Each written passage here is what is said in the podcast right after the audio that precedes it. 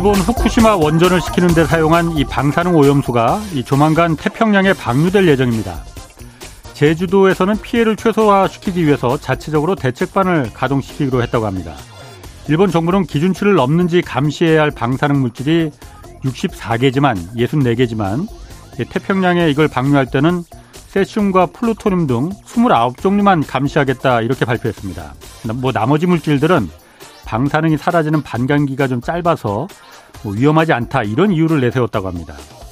현재 이 방사능 오염수들은 정화 처리한 뒤에 탱크에 저장하고 있는데 매일 150톤씩 추가되고 있다고 합니다. 지금까지 지금까지 132만 톤이 쌓이는데 이걸 뭐 더 이상 보관할 수가 없어서 태평양에 버리겠다는 겁니다. 그런데 이 오염수들을 다시 원전시키는데 재사용하면 어, 굳이 바다에 버리지 않아도 되는데 왜 재사용은 고려하지 않는 건지 잘 모르겠습니다. 그래서 오늘 제가 원자력 전문가들에게 좀 몇 사람 물어봤거든요. 그랬더니 뭐 어차피 오염된 물이라서 재사용해도 문제 없다 그런 답변이었습니다. 뭐 일부 일부 전문가들은 아주 좋은 의견이다. 그 정말 적극적으로 한번 고려해봐야 된다 그런 의견도 있었습니다. 우리 정부가 일본 정부에 재사용을 한번 건의해보면 어떨까 싶습니다.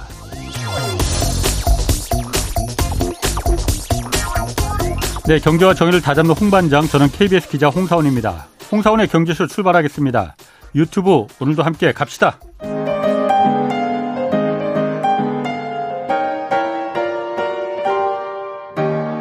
대한민국 최고의 경제 전문가와 함께합니다. 믿을 만한 정보만 쉽고 정확하게 전해드립니다. 홍사원의 경제쇼. 네, 한국은행 에서 기준금리를 3.5% 그대로 동결했습니다. 아, 기준금리 동결이 앞으로 어떤 영향으로 좀 나타날지 자세히 분석해 보겠습니다. KBS 유튜브 박종훈의 경제한방 진행자 박종훈 KBS 기자 나오셨습니다. 안녕하세요. 네, 안녕하세요. 아, 기준금리 예상했던 대로 동결했습니다. 네. 뭐 언론에서 하도 동결 할것 같다 했는데 동결할 것 같다가 아니고 동결해라라는 주문을 외우는 것처럼 네. 저는 들리는데 네. 어떻습니까? 오늘 한국은행이 동결한 거 결정 적절한 겁니까? 적절하지 않은 겁니까? 저도 이렇게 자꾸만 기자들이 왜 이렇게 동결한다고 기사를 쓰나 이렇게 알아봤더니 예. 한국은행에서 귀뜸을 아주 여러 차례 해줬더라고요. 아주 작정하고 동결을 했다 이렇게 볼 수 있을 것 같은데요. 아, 그래요? 네. 어. 자 그러면 음. 도대체 이 동결을 어떻게 봐야 되느냐? 예. 오늘 이 시점에서 봤을 때 단기적으로는 뭐 이게 시장에 긍정적인 영향을 줬다고 지금 현재 어, 보고 있죠. 근데 문제점은 올라갔어요. 네 이게 문제점은 조금만 지나면 어떤 후폭풍을 가져올지 모를 만큼 네. 사실은 약간 정책을 이렇게 좀 볼 것 같은데 오늘만 살자 이런 느낌이 좀 강한 네. 그런 동결이 아니었나 이런 생각이 좀 들어요. 그 이유가 뭐냐면 네. 한국은행의 지금 기준금리가 연리 3.5%인데 네. 미국이 지금 상단이 4.75니까 이 차이를 보면 미국이 우리나라보다 금리가 1.25% 포인트나 높다는 겁니다. 그렇죠. 근데 이 정상적인 상황에서는 사실은 이게 잘 납득이 안 가죠. 왜냐하면 우리나라에 예금하는 것보다 미국에서 훨씬 더 금리를 그렇죠. 쳐주는데, 네. 근데 어 어떤 나라가 더 안전하냐 따져보면 어 미국이 더 안전하지 않나? 그리고 달러가 더 낫지 않나? 이런 생각을 하잖아요. 네. 사실은 그래서 이렇게 금리가 역전되는 현상은 분명히 비정상적인 상황에 사실 속한다고 할 수 있고요. 이렇게 금리가 역전됐을 때마다 지금까지 한 세 번 정도 역전됐을 때 큰 문제가 없었기 음. 때문에 음. 아 이번에도 괜찮을 거야라는 얘기들을 하지만 여기에 이제 다르죠. 네, 다른 점이 어. 크게 두 개가 있는데요. 지금까지 최대 역전됐던 어 기준 1.5% 포인트가 역전됐던 게 지금까지 역사상 가장 크게 역전이 됐었던 거거든요. 예. 근데 그때가 2000년이었고 닷컴 버블 네, 닷컴 버블 때. 근데 이번에는 어 지금 현재 이대로 가다가는 역전이 최대 2%포인트 이상 역전이 될 가능성이 있습니다. 왜냐하면 지금 미국에서 물가가 좀처럼 잘 안 잡히네. 그래서 잘 안 죽는다. 이런 생각이 좀 들고 있는 상황이거든요. 그렇기 때문에 지금 벌써 미국에서 좀 매파에 해당되는 사람은 이 속도 안 된다. 네. 더 빨리 올려야 된다. 아주 네. 대표적인 매파가 이 제임스 불라드 이 세인트루이스 연은 총재인데 네. 이분 같은 경우는 빨리 5.5까지 끌어올리자. 5.5% 가면 된다. 이렇게 생각하시는 분도 있고 심지어 시장에서 가장 매파 그러니까 이 저 강하게 보는 그런 시각에서는 시장에서는 6%까지도 보는 시각이 있어요. 근데 문제점은 이제 어 현재 적어도 1.75% 포인트에서 아주 최대 2.5% 포인트까지도 미국하고 이 차이가 네. 벌어질 수 있다는 점에서 네. 이게 과거와는 첫 번째 다른 점. 이 역전의 폭이 그 어느 때보다도 어, 현재 이번 동결로 어. 클 가능성이 네. 생겼다는 겁니다. 네. 자, 그리고 두 번째는요. 지금까지 금리 역전이 됐을 때 인플레이션이 있었냐 없었냐 이 차이가 음. 진짜 크거든요. 그동안은 경기 과열을 막기 위해서 연준이 금리를 올렸던 건데 이번에는 인플레이션 때문에 억지로 끌어올리는 상황이라 연준이 금리를 끌어올리는 과정에서 그냥 단순하게 경기가 둔화되고 이런 정도를 넘어서서 지금 걸핏하면 뭐 신형 경색이 온다는 둥 뭐 난리가 났었지 않습니까? 예. 지난해 같은 경우도. 근데 올해 또 빚어지지 말란 보장이 없거든요. 예. 자, 미국이 금리를 끌어올렸던 최근 9번을 보면 그중에 7번은 세계 어디에선가는 위기가 일어났습니다. 음. 그러니까 확률적으로 볼 때 굉장히 높아요. 그런데 지금 이번에 미국이 금리를 끌어올린 속도는 미국 건국 이래 가장 빠르다. 이런 표현을 쓸 만큼 가장 빠른데 네. 이번에 금리를 끌어올렸을 때 위기가 안 일어난다. 세계 어디에선가. 참 그렇게 보긴 정말 어렵거든요. 근데 이번에 어 가장 또 특징 중에 하나가 지난해 미국에서 금리를 끌어올린 초기에 이 경제적으로 또는 금융 상황이 어려웠던 나라들 잘 살펴보세요. 영국, 일본 이런 네. 나라들이 영국 같은 경우는 국채 시장이 흔들려서 한번 진짜 그렇지. 크게 위험했었고 예. 일본 같은 경우 환율이 1달러에 150엔을 넘어서면서 야 이거 엔화 이거 그대로 하면 이거 큰일 나는 거 아니야? 이랬던 네. 일도 있었습니다. 네. 자 그렇기 때문에 지금 한국은행이 금리를 안 올린 게 단기적으로는 괜찮아 보일지 모르지만 이제 2023년이라는 조금만 더 긴 시각으로 봤을 때 과연 이 상황이 어떤 후폭풍을 가져올지는 정말 지켜봐야 될 문제다 이렇게 보고 있습니다. 아니 제가 그리고 좀 이제 제가 좀 보는 눈이 있어갖고 뭐 박 기자가 웃을지 모르겠지만은 과거에 그러니까 한미 간의 금리 역전차가 있었을 때하고 지금하고 또 상황이 다른 점이 그때는 과거에는 한국의 경기가 나쁘지 않았거든요. 좋았거든요. 근데 지금은 무역 수지가 거의 1년째 지금 적자지 않습니까? 수출 계속 줄어들고 있고 네. 어느 정도 금리 차이가 벌어졌을 때 외국인 자금이 빠져나가지 않는 이유는 금리 때문만 그걸 옮겨가지는 않는다고 하잖아요. 네, 맞습니다. 그 나라에 그 돈을 두는 게 그 나라가 훨씬 더 경기가 막 활활 타서 잘 돌아가서 여기서 수익성이 더 높겠, 높겠네라는 판단이 들면은 금리가 낮, 한국이 낮더라도 음. 빠져나가지 않거든요. 네. 근데 지금은 사실 그게 잘 보이지 고개가 갸웃갸웃하는 거잖아요. 맞습니다. 그래서 지금 이제 지금까지 과거에 미국에서 금리를 빠르게 인상할 때마다 네. 금리 역전이 일어났었고 그때 괜찮았기 때문에 이번에 음. 역전이 일어나도 괜찮다고 보는 시각이 정말 위험한 점이 바로 이번에는 한국 경제의 사실 근간이라고 할 수 있는 수출이 흔들리면서 네. 일평균 수출이 이번 어 2월 달에도 무려 14%나 줄어들었어요. 이게 네. 그냥 적자도 여러 종류가 있는데 무역 수지 적자 날 수 있죠. 예를 들어서 뭐 적자가 나는 방식이 여러 개가 있는데 네. 우리가 뭐 투자를 너무 많이 해도 적자가 날 수 있습니다. 그런 일종의 좀 건전한 적자가 아니라 그렇죠. 지금은 정말 전년 대비 계속해서 수출이 줄어드는 방식의 적자기 때문에 그렇죠. 우리 경제에 굉장히 안 좋은 거거든요.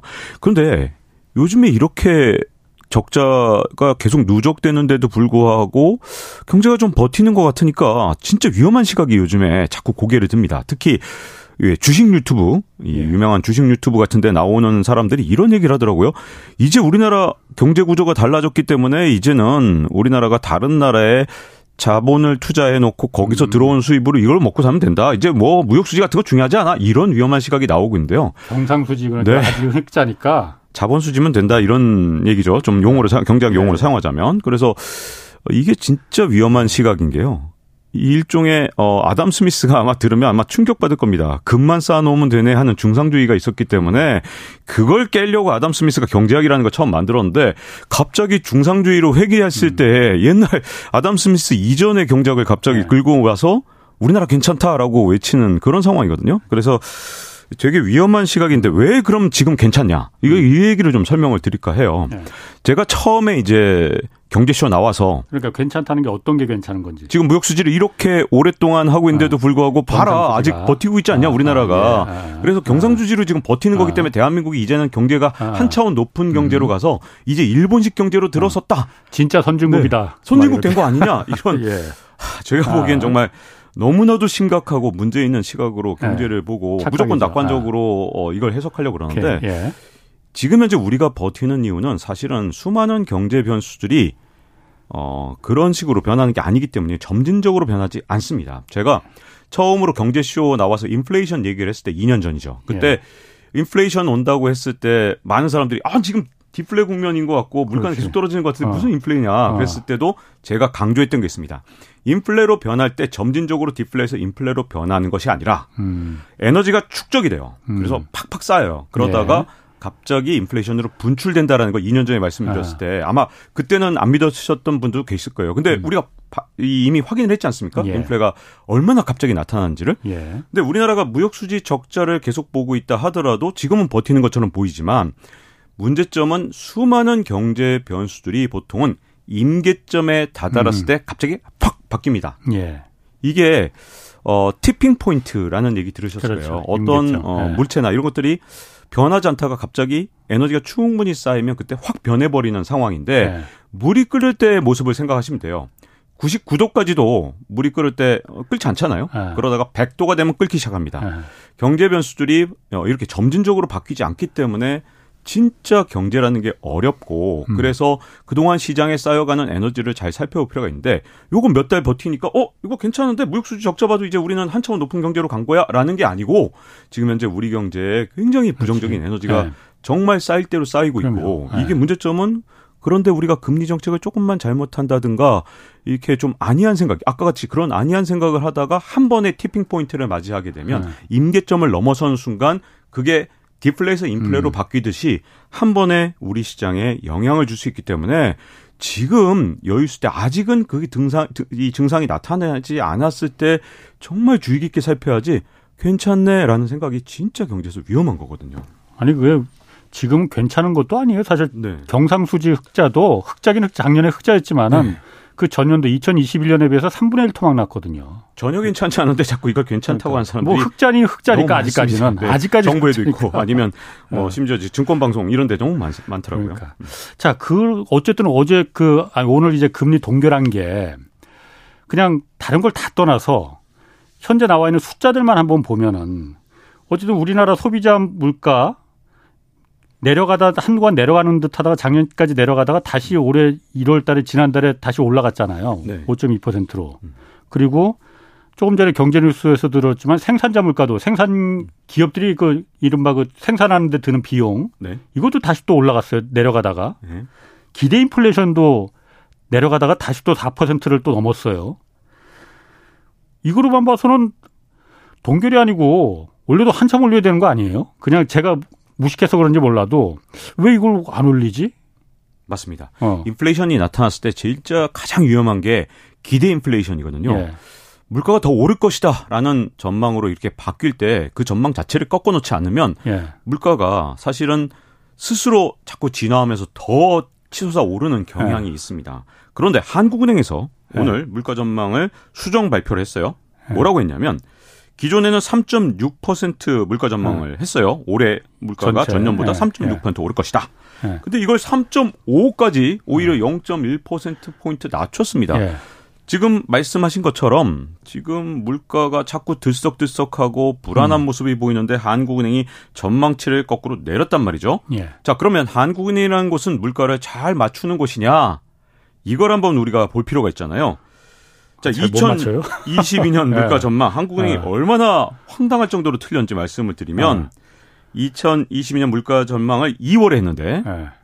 그게 3.1% 오른다고 전망을 했습니다. 실제로 얼마큼 올랐냐? 5%가 넘게 올랐죠. 그리고 한국은행은 어처구니 없이 음. 틀린 겁니다.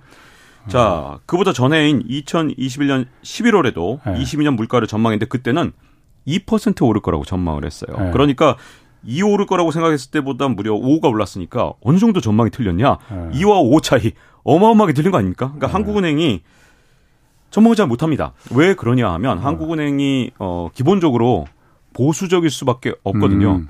아이 뭐 제가 한국은행 아주 잠깐 다녔기 때문에 이 얘기하는 그러니까. 좀 그런데 KBS 들어오기 전에 한국은행 네. 있었잖아요. 아주 잠깐 다녔습니다만 한국은행 네. 보고서 이제 농담으로 저희 네. 선배 제가 이제 입행을 했을 때 잠깐 네. 서, 농담으로 들을 때 자 A가 어, B가 아니다. 이렇게 보고 쓰면 안 된다는 거예요. 아하. A가 B가 아닌 것이 많다고 사료됨 이런 식으로 써야 된다는 거죠. 어. 그래서 항상 그렇지 않은 거 이게 이중 부정을 쓰거나 네. 아니면 사료됨, 생각됨이라는 네. 걸 한자로 해서 사료됨을 쓰도록 하기 때문에 예. 자 굉장히 보수적인 곳이죠. 그러다 네. 보니 어떤 전망을 할 때 새로운 변수들을 넣는 것이 아니라 예. 과거의 것을 그대로 사용하는 경우가 정말 많습니다. 그러다 보니 예. 전망치를 빠르게 변화시키지 못하거든요. 그러다 보니까 음. 민간 경제 연구소는 빠르게 성장률 전망이든 뭐 물가 전망이든 이런 것들을 새로운 변수들을 넣어서 어, 좀 이렇게 뭐랄까 진취적으로 전망을 한다 그러면 음. 한발 늦게 전망하다 보니 이렇게 음, 음. 물가 갑자기 빠르게 오르는 이런 경우를 잘 못 맞추거든요. 예. 근데 그런 곳에서 지금 네. 물가가 들썩거리는 이런 상황에서 전망치를 낮게 수정했다. 그리고 네. 그걸 기반으로 어, 금리를 동결해도 되겠다라고 판단을 했다 그러면 지금 상황에 대해서 제가 보기엔 좀 더 엄중하게 봐야 되는 게 아니냐. 근데 너무나도 좀 낙관적인 전망만 지금 한 것이 아니냐. 그래서 음. 만약에 물가가 한번 튀어오르고 어, 물가라는 게 정말 안타까운 게 음. 한번 물가라는 게 굴러가기 시작하면 그땐 정말 막기 힘들거든요. 네. 근데 과연 한국은행 전망대로 어, 물가가 진짜 잡힐 것인지 네. 올 연말에 한 번 더 평가를 해야 되는 그런 상황인 것. 같습니다. 뭐 작년이야 뭐 사실 뭐 전쟁도 있었기 때문에 그런 점은 좀 어느 정도 좀 그 이유가 될 수 있겠다 싶은데 어, 너무 좀 한국은행이 낙관적으로 뭐 한때는 한국은행이 기재부의 남대문 출장소라는 그런 오명도 있었어요. 그건 저희 정말 싫어하는 한국은 네, 그런 말 되게 싫어합니다. 저도 저도 그건 싫어하는데 아니 그런데 네. 제가 이 얘기를 왜 하냐면은 네. 요즘 보면은 한국은행이 기준금리를 왜 이번에 동결을 시켰을까? 다른 숫자로만 보면은 한국은행은 물가만 보는 거잖아요. 네. 나머지 뭐 경기가 돌아가고 뭐 이런 거는 어차피 기재부나 행정부에서 보는 거 아니에요. 산업부가 하든가. 물가가 이렇게 아- 숫자들이 다 빨간불이 들어왔는데도 왜 동결을 시켰을까? 근데 뭐 보십시오. 제가 어제도 엊그제도 좀 얘기를 했었는데 시중은행들 정부에서 지금 계속 압박하고 있잖아요. 네. 은행 시중은행들을 공공재라고 물론 은행들은 공공성은 있어요 당연히. 그렇지만 공공재는 아니잖아요. 공공재니까 당신들 지금 금리 너무 높다. 금리 내려라 하니까 실제로 또 내렸어요. 시중 5개 은행들 다 주택담보대출 전세대출 다 내렸습니다 지금. 뭐 다른 특별한 이유가 있어서 내린 건 아니잖아요. 정부가 내리라니까 그 압박을 어떻게 견디겠어? 네. 이러다 보니 한국은행은 지금 중앙은행에서 금리를 물가 잡으려면 금리를 올려야 되는데 아니 금리 올리면 사실 시중은행들도 금리가 올라가는 게 당연한 거잖아요. 원래 네. 그러라고 지금 금리 올리는 거잖아. 인플레 잡으려고. 맞습니다. 한쪽에서는 올리려고 하는데 한쪽에서는 정부에서는 낮추라고 하고 통화 정책을 거꾸로 이 힘의 그 정부의 권력 그 권위에서 그러니까 낮추라고 하고 이게 저는 이해를 못 하겠습니다, 솔직히. 이거 그럼 한국은행이 못하러 있는 거지? 라는 생각도 들고. 맞습니다. 지금 어, 은행이라는 곳이 얼마나 중요한지 어, 강조하기 위해서라도 이 말씀을 좀 드리고 싶은데요. 이 미국의 7대 대통령 앤드류 잭슨이 뭐라 그랬냐면 은행은 군대보다도 무서운 무기다.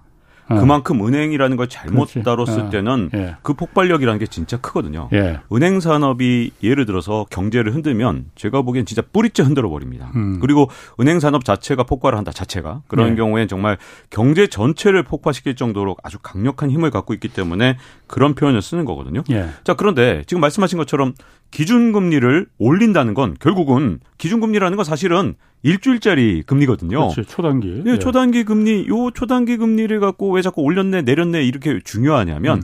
기준금리를 통해서 나머지 시중금리에 영향을 주기 위해서 하는 거지, 예. 기준금리가 딱 올려놓고 나머지 시중금리가 다 그대로다. 이거는 아무런 효과가 음. 그렇지. 없었던 예, 예. 그런 상황이거든요. 예. 자, 그런데 지금 어떤 일을 하고 있냐? 기준금리는 있는 대로 올려놓고서, 그 다음에 다시 은행을 압박해서 어. 대출금리나 예금금리를 낮추도록 하는 겁니다. 그러니까. 자, 이 상황이 지금 어떤 내가? 은행장이라도 그런데 그거 따를 수밖에 없을 것 같아요. 어, 정부에서 내리라고 하는데. 안 따르면 진짜 큰일 나죠. 어. 네. 왜냐하면 정부에서 대놓고 얘기를 해놓고 어. 이걸 안 따른다. 우리나라에서 그건 있을 수 없죠. 예. 이 우리가 영국이나 미국이 아니지 않습니까? 그러다 네. 보니 이걸 따르게 되는데 문제점은 이겁니다. 만약에 정부에서 이렇게 해서 지금 현재 은행 산업이 풍선이라고 생각할 때 왜냐하면 네. 이게 한껏 부풀어 올랐거든요. 예. 한국의 은행 산업이 왜 부풀었다고 제가 얘기를 하느냐? 대출이 지금까지 대한민국 역사상 뭐 GDP 대비로 보든 뭘로 보든 정말 경제 규모 대비 어마어마하게 대출이 많기 때문에 예. 가장 탱탱하게 부풀어 오른 네. 풍선으로 비유를 하면 됩니다. 예. 그런데 이렇게 막 부풀어 오른 풍선을 이게 좀 문제가 있어 보인다고 한쪽을 딱 눌러버려요. 음. 그러면 반대쪽에서 터질 확률은 더 커지는 거죠. 그렇지. 근데 예. 문제점은 왼쪽을 한번 눌렀다, 가운데 한번 눌렀다, 오른쪽 한번 눌렀다 이런 식으로 여기저기 만지작거리면 어떻게 될까요? 터질 확률이 훨씬 더 올라가겠죠. 네. 지금 근데 우리 정부에서 지금 어떤 일을 하고 있었냐면 지금 이렇게 어 우리나라 은행 금리를 어 정부나 또는 뭐 금융 당국에서 네. 쥐락 펴락하면서 그렇지. 계속 올렸다 내렸다 어. 올렸다 내렸다 이게 지금 정부의 필요에 의해서 계속해서 은행 산업에 대해서 직접 관여를 하고 있다는 겁니다. 네. 이게 군대보다 더 무서운 무기인데 네. 그런 생각보다는 이게 좀 진짜 조심조심 해야 될 것 같거든요. 그렇지 예. 않은 이유가 딱 드러나는 게 처음에 이제 지난해 6월부터 한번 역사를 보면 네. 6월에 지난해 6월에 대통령뿐만 음. 아니라 금감원장까지 나서서 은행들한테 이자 장사하지 마라 이렇게 경고를 했단 말이죠. 음. 예. 그러니까 은행들이 이자 장사를 안 할래니까 어떻게 하면 되겠, 될까요? 그때는 예금 금리 올려줬지. 맞습니다. 예금 어. 금리를 많이 어. 올려줬습니다. 네. 왜냐하면 정부에서 시켰으니까 그치. 아 예쁨 받아야지. 그러면 어. 예금 금리를 많이 올려주면 되겠죠. 자 이게 금융의 무서운 점입니다. 예금 금리 올려주면 아 예금 든 사람 행복하고 경제도 더 좋아지고 이럴 것 같잖아요. 그냥 어. 들어만 보면 예. 그리고 예대 마진 줄어들고 예. 그러면 야 은행 이익이 고객한테 가고 얼마나 예. 좋겠어라고 이렇게 겉으로만 생각하면 큰일 납니다. 예. 은행 산업이라는 게 정말 특이해서 진짜 한쪽을 누르면 한쪽이 튀어오르는데 이 대표적으로 이럴 때 이제 전 세계적으로 금리를 막 올리고 있는데 예금 금리를 더 빨리 올리니까 사람들이 돈을 갖고 있는 사람이 이 돈을 갖고 있으면 네. 뭘 했겠습니까? 당연히 은행으로 다 같이. 은행으로 다 갔죠. 네. 그러니 이 돈이 쫙 은행으로 몰려가니까 회사채 시장에서 돈이. 씨가 마른 거죠. 네. 자, 레고랜드 사태가 왜 일어났느냐? 네. 물론 강원도지사가 말을 실수하고 잘못해서 음. 일어난 것도 있지만 또 하나 문제점 뭐냐면 아까 말씀드린 대로 6월 달부터 갑자기 금리 올려라. 예. 그래서 예금금리 왕창 올라가니 음. 돈 있는 사람들이 어 이거 예금 금리가 회사채보다 낫네. 이러면서 전부 다 그렇죠. 예금을 예. 들어준 상태. 이렇게 money move가 일어난 상태에서 말 한마디 실수했더니 그게 그렇지. 굉장히 큰 효과를 낸 거예요. 예. 만약에 금융시장이 정상적인 상황이었으면 그렇게까지 파급력이 있지 않았을 아. 텐데 이미 금융시장을 한쪽에서 아. 눌러버렸거든요. 풍선 아. 제가 지금 누른다고. 표현을 자꾸 썼는데 예. 그런 상태에서 바로 강원도지사의 한마디가 아. 시장 전체를 굉장히 위험한 상태까지 회사채. 시장이 그래서 작살이 나니까 그 다음에 다시 또 정부에서 요구를 했어요. 그래 보니까. 네, 맞습니다. 아니 아, 이게 두 번째 왜곡이 아. 또 뭐였냐면 이번에는 은행들을 다 불러 모읍니다. 아. 그래서 은행장들 불러다가 이 은행채 발행하지 마라. 왜냐하면 시장에서 회사채랑 은행채가 경쟁을 할 거 아니에요. 네. 근데 은행채가 회사채보다는 훨씬 낫거든요. 네. 만약에 기업이 망할 그렇지. 확률보다는 예, 예. 그래도 우리나라 시중은행이 망할 확률이 훨씬 음. 떨어지니까 얼마 안 되는 돈 갖고 다들 은행채에만 몰려가니 야 이게 회사채가 좀 발행되도록 너희들이 좀 발행을 하지 마. 예. 그랬더니 은행들이 또 이번에 말을 따랐을까요? 안 따랐을까요? 따랐지. 아주 철저하게 따랐습니다. 음. 그래서 은행채를 거의 발행하지 않았어요. 자 그러면 은행들 입장에서 자 은행들은 자금을 어 좀 마련해야 되는 상황인데 그리고 금리 그 조정하라고 그때 네. 정부에서 그것도 요구했었어요. 네. 그래서 금리 은행 예금 금리 그래서 다시 내려갔잖아요. 맞습니다. 자 그런 상황인데 자 그렇게 되니까 은행채는 발행하지 말라 그러고 네. 그러니까 자금 조달이 좀 쉽지 않은 상태 이런 상태가 되니까 그렇지. 어디가 또 자극을 받았냐? 은행들 입장에서 조달, 자금을 조달하는 그런 비용이 굉장히 많이 늘어났을 거 아니에요. 예, 은행채를 예전에는 그냥 예. 탁탁 발행하면 되는데 이 발행 자체를 막아버리니까 네. 은행들의 자금을 조달하는 부분 이게 코픽스로 요게 계산이 나오는데 네. 이 부분이 문제가 생기니까 바로 어떻게 됐냐 대출 금리가 폭등을 한 겁니다. 아, 자 이게 또 두 번째 정부의 개입에 의해서 대출 금리가 왜 폭등을 했는가? 이게 레고랜드 사태 파장으로 이게 또 일어난 거예요. 아. 그러다 보니 자 여기까지 오니 이제 은행들을 또 불러다 놓고 11월 25일에 이번에는 금융위원장이 또 얘기를 해요. 아니 이거 지금 예금금리 이렇게 자꾸 올리고 말이야. 이래갖고 그렇지. 지금 대출금리까지 좀 어. 높아지고 자 예금금리 낮춰라 이렇게 아. 얘기를 합니다. 예. 자 이런 상황이 되니까 또 은행들은 또 역시 충실하게 또 예금금리를 낮춘 거죠. 음. 이런 상황이 되니 어떻게 됐겠어요? 그러니 예대 마진이 커진 거죠. 대출은 은행들이 자금 조달하기가 정말 어려워지니까 은행채도 발행 안 해 뭐 등등등 하니까 이 자금 조달 네. 수단이 없으니 그렇지. 대출 금리 거기에 연동돼서 빠르게 올라 버리고 예. 예금 금리는 낮춰라고 가이드라인을 정부에서 준 거잖아요. 음. 그러니 담합이라는 게 원래 진짜 어려운 거예요. 왜냐하면 한쪽이 치고 나가면 담합이 안 되거든요. 원래. 네. 그리고 우리나라의 은행 개수는 충분합니다. 담합이 이루어지지 않을 만큼 어, 완전 경쟁을 할 만큼 은행 개수가 부족한 건 아니에요. 근데 정부에서 가이드라인을 줘서 낮추라니까 이렇게 가이드라인을 주게 되면 여기서 자연스럽게 카르텔과 담합이 되는 거죠. 누- 누가 주도했냐? 결국은 정부가 낮추라는 가이드라인을 줬으니까요. 음. 자 그러다 보니 다 같이 예금 금리는 낮추고 대출 금리가 높은 음. 상태가 계속되다 보니 어떤 일이 일어났어요?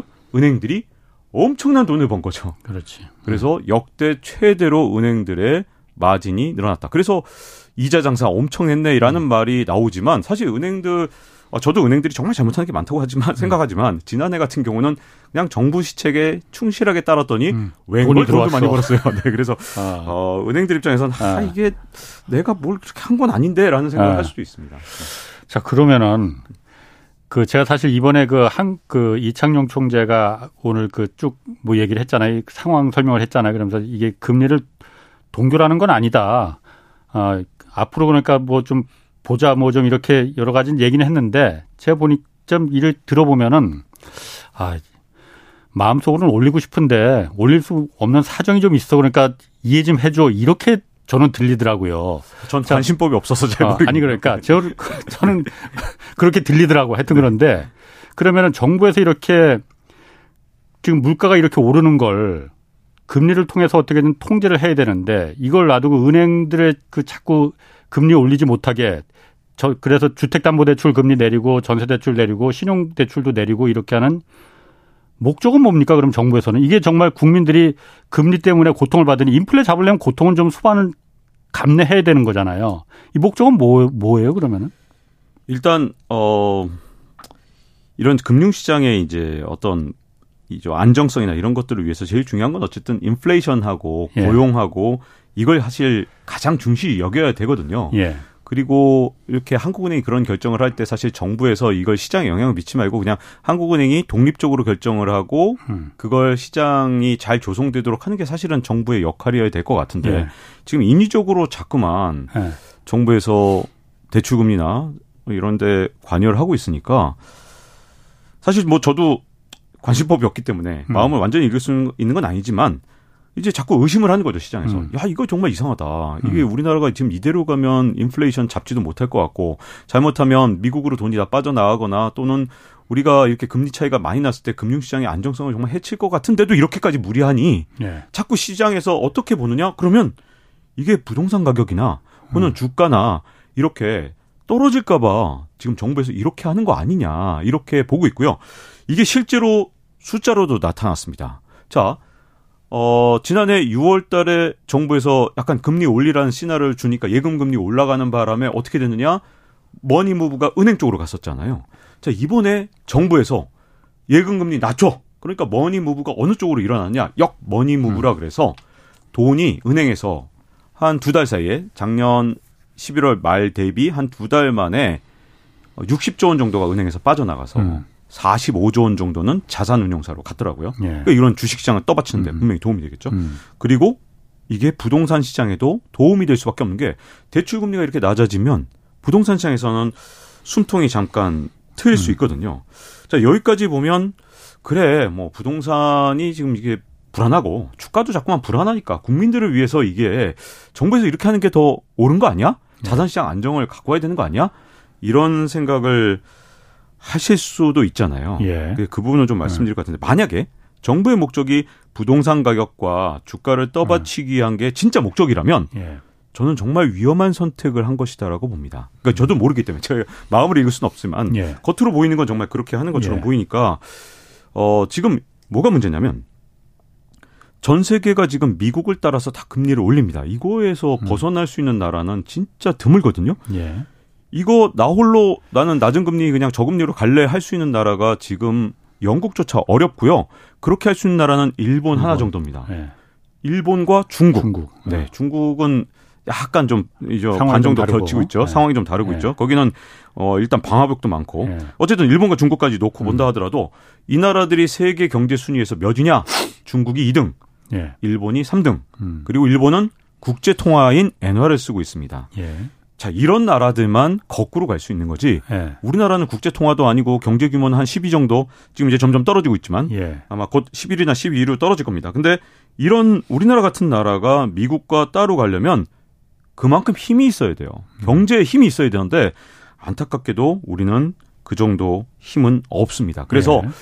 제가 말씀드렸다시피 미국에서 금리를 올릴 때 9번 중에 7번은 어디선가 경제가 붕괴되고 어디선가 위기가 음. 왔는데 이 경제 정책을 보통 거꾸로 간 나라들이 제일 먼저 위험했거든요. 그런 측면에서는 과연 우리가 미국이 다 미국뿐만 아니라 미국을 따라서 전 세계 진짜 뭐 일본이나 중국을 제외한 모든 선진국이 다 같이 올리는 데서 음. 우리만 no라고 할 수 있는가? 진짜 우리가 no라고 할 수 있는 한국인가? 이런 측면에서 일단 첫 번째 음. 불안한 점이 있고요. 예. 두 번째는 이 부동산 시장에서 지금 이제 일시적으로 효과가 있을 겁니다. 왜냐하면 분명히 대출 금리가 낮아지고 하니까 벌써 오늘 어떤 언론사에 보니까 놀라워요. 제가 한 언론사 기사를 봤더니 이제 금리를 더 이상 올리지 않으니까 부동산 매수 심리가 살아났다. 그 기사가 몇 시에 떴는지 아세요? 제가 진짜 깜짝 놀랐는데 그 기사가 10시 네. 24분에 떴습니다. 아, 한국은 그 사이에 그새 조사했네. 부동산 심리를 한국은행이 언제 발표했냐면 9시 50분에 발표했거든요. 아, 네. 그 34분 만에 네. 수많은 부동산 전문가들과 어. 인터뷰하고 부동산 심리를 다 읽은 기사가 나왔습니다. 네. 자, 그런 기사들이 나오는 게 정말 위험한 게 뭐냐면 네. 자, 그 기사도 나오고 하면 문제가 뭐가 되냐면 부동산 시장에서 가장 큰 문제가 뭐냐면 정보가 서로 다르고 생각이 예. 다르다는 거예요. 그래서 집을 보통 산 사람들이 우리나라에서 자기가 산 가격보다 싸게 팔 수는 없거든요. 예. 그리고 보통은 이제 뭐 최고가가 얼마였다 그러면 그 최고가보다 크게 낮게 파는 게 불가능합니다. 이 인간의 음. 심리가 주식은 오히려 그 가격에 막 거래되고 하니까 음. 그 가격에 팔기도 하지만 예. 집값은 뭐 예, 를 들어 제가 한 5억 원 주고 산 집이 실제로 3억에 막 거래됐다고 해서 네. 제가 3억에 내놓느냐 그렇지 않습니다. 그렇지. 끝까지 버텨보는 거죠. 예, 예. 근데 네. 집을 살려는 사람들은 3억인데 아, 이걸 내가 왜 이거 사? 이러면서 네. 가장 큰 문제가 뭐냐면 거래가 완전히 실종되는 음. 기간이 생기는데 음. 이 기간이 짧으냐 기냐가 진짜 중요해요. 예. 짧으면 그래도 이제 주, 집값이 크게 떨어지지 않을 수 있는데 길면 길수록 뭐가 문제가 되냐면 집을 급하게 팔아야 되는 이유가 있는 사람들이 정말 마지막까지 음, 버티면서 그렇지. 이게 매물이 사실은 사실은 쌓이고 있는데 예. 이게 밖으로 나오지 않을 뿐이거든요. 예. 근데 문제점은 그 기간이 1년 어, 또는 3년 막 이렇게 늘어나면 예. 점점 사람들이 몰려 있다가 공포가 이 휩싸이는 그런 상황이 오면 갑자기 투매를 합니다. 그것도 tipping point구나. 네. 예. 이거 노벨 경제학상을 받은 폴 크루그만이 강조한 거거든요. 예. 그래서 정부가 할 일은 뭐냐? 이 정보의 mismatching이나 음. 아니면 음. 서로의 생각이 다를 때 예. 빠르게 거래가 일어나도록 해야 된다. 예. 보통 부동산 시장이 이제 어, 집을 내놓는데 2년 정도 걸린다는 게 아. 폴 크루그만 책에서도 한번 거론한 적이 있는데 미국도 그런 모양이에요. 예. 근데 이걸 한 6개월, 1년 내로 이렇게 당겨주면 음. 집값 하락폭도 작고 음. 경제에 미치는 충격도 작지만 만약에 2년을 방치한다 그러면 나중에 그 티핑 포인트 그러니까 매물이 막 쌓여 있다가 진짜 갑자기 공포에 빠지는 순간 탁 집을 내놓으면 이게 네. 훨씬 더 타격이 크다는 거죠. 음. 그래서 거래를 활성화시켜주는 게 정부의 일이다라고 했는데 자 지금 만약에 이렇게 음. 걸핏하면 대출금리 낮춰주고 뭔가 대출 관련 규제를 막 해제해주고 음. 하면 집을 갖고 있는 사람들이 야 집값 더 떨어지면 정부에서 더 화끈한 대책 내, 내놓겠지? 내가 조금만 더 버티면 집값이 다시 반등할 때까지만 버티면 아, 되지 않을까? 아, 오히려 네. 그렇게 생각을 할 거다. 네, 네. 그래서 어. 그게 오히려 거래를 실종시키게 예. 되고 그 기간이 더 길어지기 때문에 예. 폴크루만 말대로 사실은 2년이 아니라 6개월로 줄이는 게 아니라 예. 2년을 예를 들어 더 길게 가져가게 만든다면 예. 나중에 이게 시장에 쌓여 있다가 예. 어떤 영향을 미칠지 모른다는 거죠. 다만 음. 여기에서 이제 우리가 요행을 바랄 수는 있습니다. 예. 만약에 이 미국의 금리 인상 국면만 빨리 끝나면 되잖아요. 그러니까 지금 그 얘기 자꾸만 나오는 거예요. 어, 한국은행에서 음. 바라보는 건 그러니까. 결국은 올해 안에 연준이 예. 금리를 낮추지 않겠냐. 아. 이것처럼 우리 정부가 그럼 왜 이렇게 시장에 자꾸만 개입하고 간섭해서 어, 은행들 창구 지도를 하면서 그야말로 금리를 낮추라고 하느냐. 음. 이건 이제 만약에 미국에서 올해 안에 금리를 낮추면 이게 옳은 정책이 될 수도 있죠. 그러면 시간을 더 적게 하면서 예. 그때까지만 버티면 아, 되니까. 예. 근데 그렇게 안 하고 정말 지금 현재 파월 의장이 내년까지는 고금리 유지한다니까 내년 상반기까지 적어도 한다니까 이런 식으로 어 좀 더 이 고금리 상태가 더 가거나 아니면 파월 의장조차도 틀려서 진짜 6%대 음. 연, 연준이 금리를 기준 금리를 6%대까지 높이게 된다면 그런 예상 밖의 일이 생겼을 때 그 어떤 나라보다도 취약해지는 그런 네. 상황에서 지금 우리는 갈림길에 있다고 해도 과언이 아닌 거죠. 아, 그럼 미국에 달려 있다는 거잖아요. 네. 미국과 어. 어, 또 이제 수많은 이제 다른 나라들의 정세들 이런 것들이 있죠. 미국도 사실은 우크라이나 전쟁이 얼마나 오래 갈 것이냐, 그다음에 중국의 리오프닝에 의해서 네. 이제 물가 자극을 다시 하게 될 것이냐 이런 것들을 고려해서 이제 올해 연준에서 물가를 조절하겠죠. 근데 지금 그 박 기자 말대로 미국이 금리를 이제 좀 다시 올리지 말고 동결하거나 내려야만이 우리도 살 길이 좀 숨통이 트이는데 네. 지금 정부도 사실 뭐 그러는지는 모르겠지만 그것만 바라보고 있는 것처럼 보이잖아요. 네. 박 기자 말 들으면 그렇게 들리는데 미국은 사실 분위기가 지금 완전히 바뀌었잖아요. 한때 한 한 한 달 전까지만 해도 야 이제 이제 곧 금리 내린 내릴지도 몰라 내릴 가능성 커 이랬는데 지금은 그 얘기 다 쏙 들어갔단 말이에요. 그리고 아까 말, 잠깐 말했지만은 뭐 6%까지 뭐 6%까지 좀 과했다. 5.5%까지도 올릴 가능성이 있다. 월가에서 가장 좀 어. 높게 본 사람이 6%를 어. 보고 있습니다. 네. 미국은 그러면은 어 진짜 그렇게 껑충껑충 올려야만 올리는 이유가 있을 거 아닙니까? 그 오늘도 뭐 그 연방준비제도에서 그 회의 의사록을 한번 공개했잖아요. 거기서 그런 내용이 들어 있나요? 이 회의를 봤을 때 이번 회의록에는요. 사실은 네.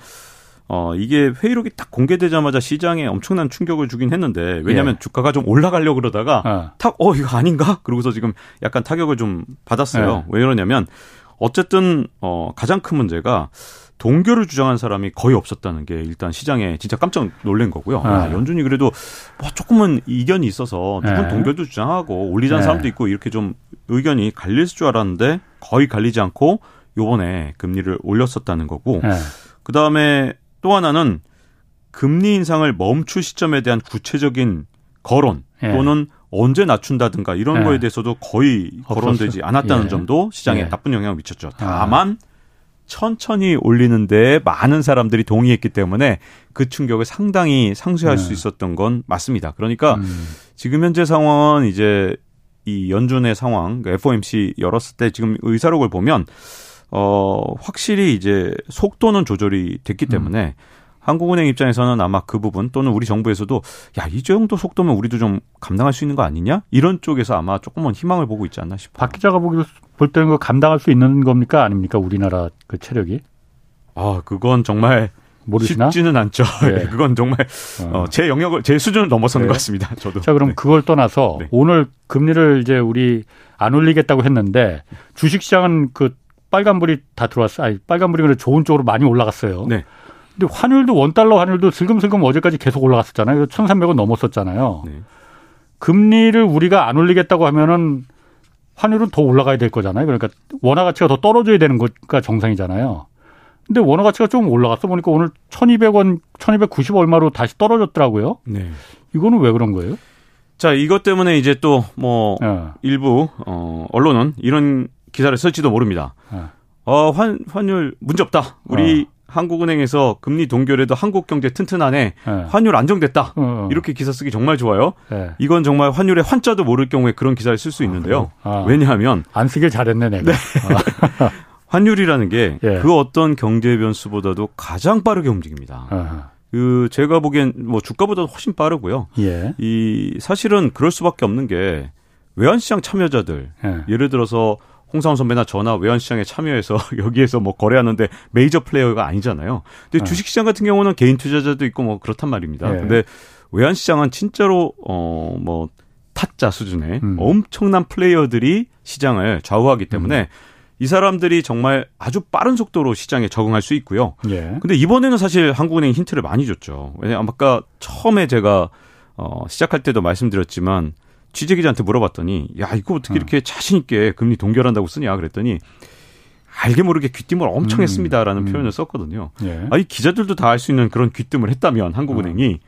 이걸 어, 환 dealing을 하는 정말 메이저 어, 플레이어들이 이걸 알지. 몰랐겠습니까? 어, 알았겠습니까? 알지, 당연히. 이걸 예. 아니까 어떻게 했느냐. 예. 환율을 어느 정도 올랐는지 최근에 보면 어, 최근 예. 한달 정도 만에 1220원 밑이었던 환율이 지금 한 1,300원 좀 넘었었잖아요. 어제까지. 그랬다가 오히려 네. 1,300원 아래로 떨어졌는데 네.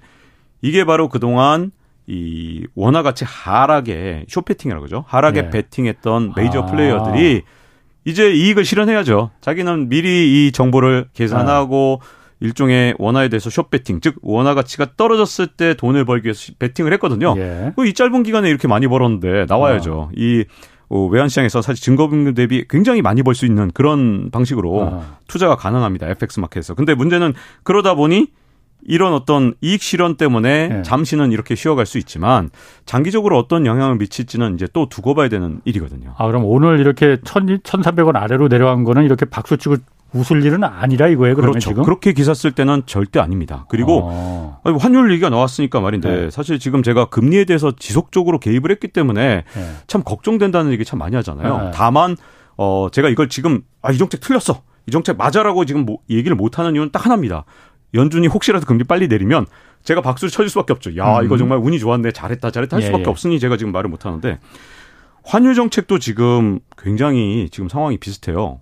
우리나라 환율 잘 생각해 보세요. 무역 수지 적자가 지금 사상 최대치를 계속 갱신하면서 그렇지. 지금 날이면 날마다 문제가 생기잖아요. 근데 예. 이게 단순하게 경상수지 흑자 때문에 이게 유지된다? 우리나라처럼 수출로 먹고 사는 나라기 때문에 음, 이건 말이 안 되거든요. 아, 예. 자, 환율이 그러면 그럼에도 불구하고 이렇게 무역 수지가 어마어마한 적자인데도 불구하고 1,440원에서 1,220원 밑으로까지 내려왔던 가장 큰 이유는 물론 이제 미국 때문에 시작된 국제적인 이 달러 인덱스의 하락도 있지만 그거보다도 더 큰 영향, 원화에만 미쳤던 영향이 하나 있는데요. 예.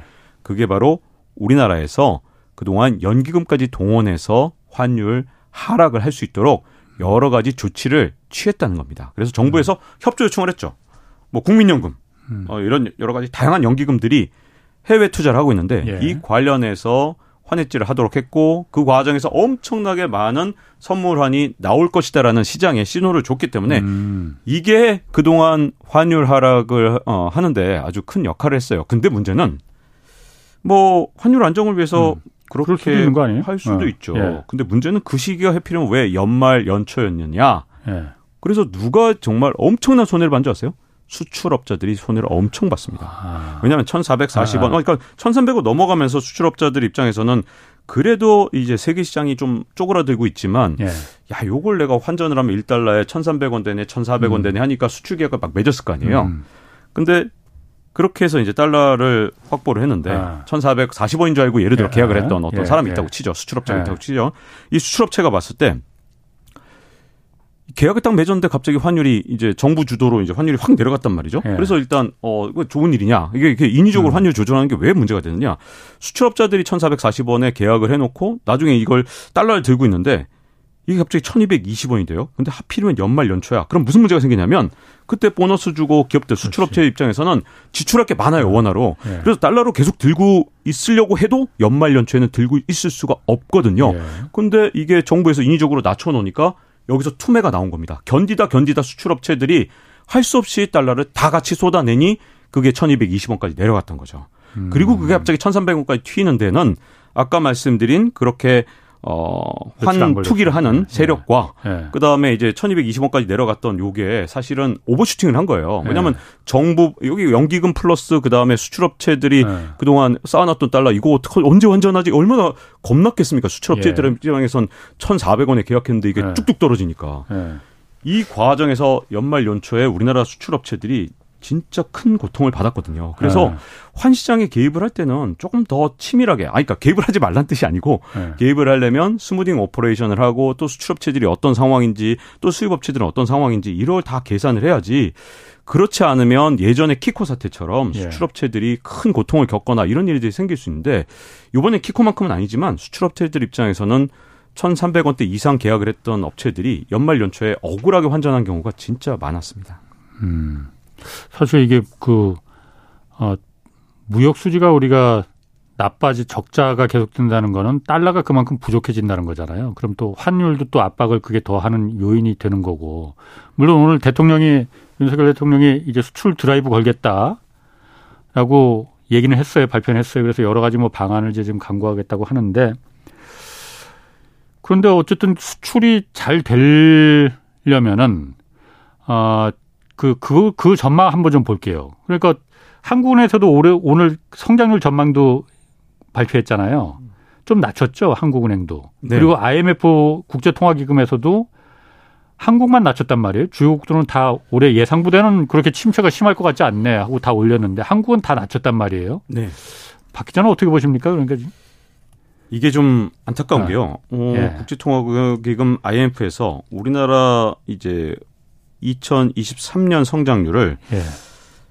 이 지난해 초부터 음. 끊임없이 낮춰왔습니다. 예, 계속 낮춰요. 지난해 예. 초 같은 경우는 우리나라 성장률 2.9까지 봤었거든요. 예. 근데 7월에 2.1이라 그러더니 예. 10월에는 2.0 그러다가 올해 1월에는 올해 성장률 1.7까지. 음. 아니 2023년은 뭐 시작하자마자 그냥 이 성장률 전망이 어마어마하게 낮춰졌는데 예. 그러면 아 이게 전 세계적인 현상이면 괜찮죠. 예. 뭐 그럴 수도 있다 할 텐데 문제는 세계 경제 성장률은 거꾸로 예. 어, 이번 1월 달에 2.7에서 2.9로 2% 0.2% 예. 포인트 상향을 했거든요. 예.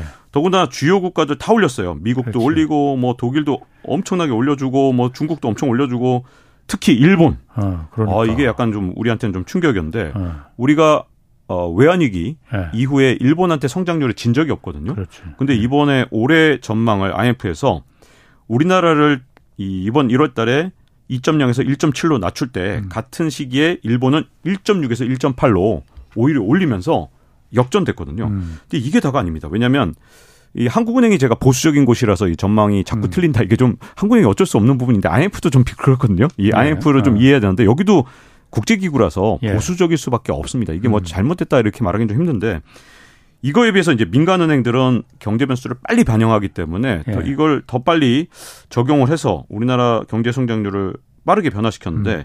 예를 들어 시티은행 같은 경우는 올해 경제 성장률 전망을 0.7까지 낮췄고요. ING는 0.6까지. 일본의 노무라는 우리나라 경제 성장률 올해 전망치를 마이너스 0.6%로 낮췄습니다. 네. 자, 이런 상황이 이제 그럼 도대체 왜 우리나라만 이렇게 나쁘게 보는 네. 거야? 이제 예. 이 부분이 있잖아요. 예. 그럼 전 세계를 좋게 보는 이유부터 먼저 따져보면 예. 이전보다 왜 좋아졌냐? 미국의 인플레이션이 어쨌든 그래도 전보단 둔화됐다. 음. 그리고 중국이 리오프닝으로 그렇지. 경제가 지금 이제 활성화될 네. 거니까 세계 경제는 좀 좋아질 예. 것이다. 이렇게 IMF는 보는데 우리나라. 근데 우리나라가 리오프닝하면 바로 중국 옆에 있고 그렇지. 우리나라 수출이 이렇게 중국 대중국 수출이 많은데 왜 이런 거지? 음. 이런 궁금함이 있을 거예요. 근데 예. IMF 수석 이코노미스트 말에서 예.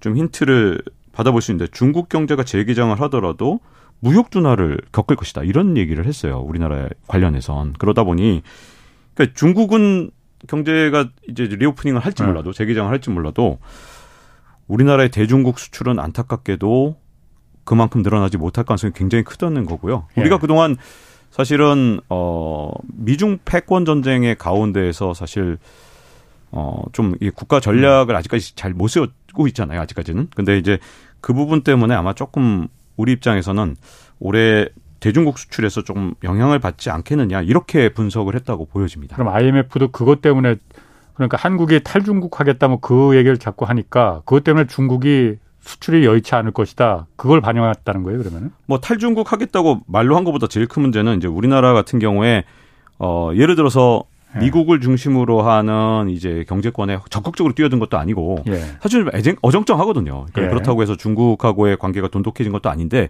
예. 사실 지금 이제 미국하고 중국이 패권 전쟁을 하는 사이에 잘 예. 보시면 지금은 굉장히 잘하는 나라들인데 음. 인도나 사우디 같은 나라들 보세요. 두 나라 사이에서 양쪽한테 큰 음. 소리 땅땅 치면서 예. 양쪽한테 이득을 얻어내고 있거든요. 예. 근데 우리가 이제 뭐 탈중국을 하냐 이런 걸 떠나서 우리는 약간 양쪽한테서 얻어내기보다는 예. 약간 양쪽에서 조금 음 불리한 상황에 처해 있다. 그래서 예. 외교적으로 사실은 사우디나 뭐 인도 같은 포지션을 하- 취하지 음. 못하고 예. 어 사실은 음 양쪽한테 얻어낼 수 있는 사실 우리가 양쪽한테 얻어낼 수 있는 길이 좀 있거든요. 근데 예. 그 카드를 아직 제대로 사용하지 못한 상황에서 음. 대중국 수출이 영향을 받을 것이다라고 IMF가 본 것이 아니냐라고 저는 이제 추정을 하고 있습니다. 음.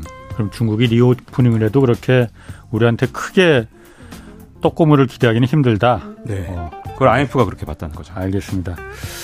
아, 제가 존경하는 후배 박종훈 기자였습니다. 고맙습니다. 네, 감사합니다. 내일은 김영익 서강대 경제대학원 교수와 기준금리 동결이 미칠 파장 좀 더 자세하게 좀 분석해 보겠습니다.